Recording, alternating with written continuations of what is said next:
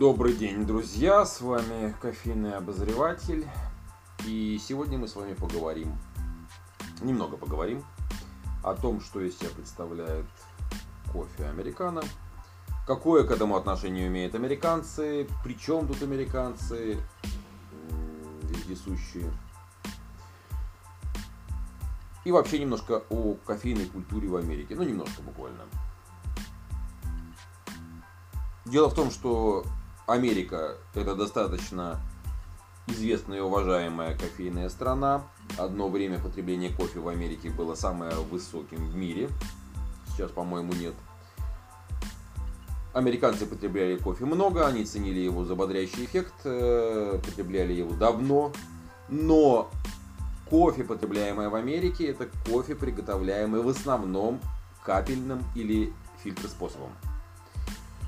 Я думаю, что все мы можем вспомнить э, известные фильмы 70-х, 80-х и 90-х годов, э, фильмы, где фигурирует полицейский, вот это та самая известная колба прозрачная с кофе, в которую сверху вниз капает, капает кофе, наполняет эту кофейную колбу, потом американский полицейский разливает из э, этой колбы по кружечкам, они идут и пьют его. Пьют они много этого кофе, стандартная кружка 200-220 мл. Э, им нужно взбодриться, они пьют его утром с бутербродами, пончиками, с чем угодно. И это, можно сказать, та кофейная культура, которая была в Америке в начале века, во времена 30-х, 40-х годов. Это то, к чему привыкли американцы. И в момент освобождения американцами Европы они освобождали большую часть итальянской территории – американские солдаты, привыкшие к кофе, спрашивали именно кофе побольше, кофе в том формате, который им нравился, спрашивали у итальянских бариста, которые готовили кофе в кофейных машинах, эспресс-машинах.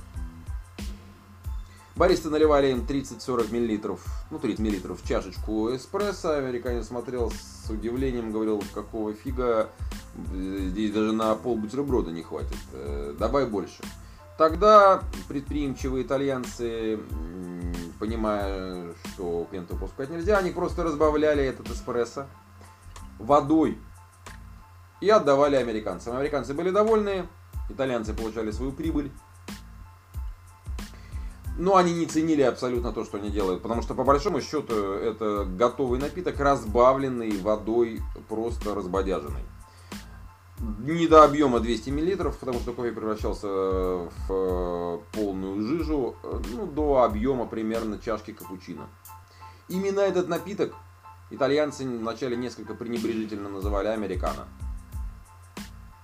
И потом американцы, восприняв эту информацию, даже просто приходя к бариста, говорили э, американо.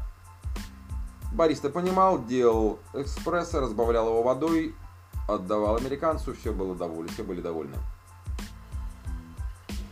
именно этот способ приготовления вот этого разбодяженного напитка прижился во всем мире.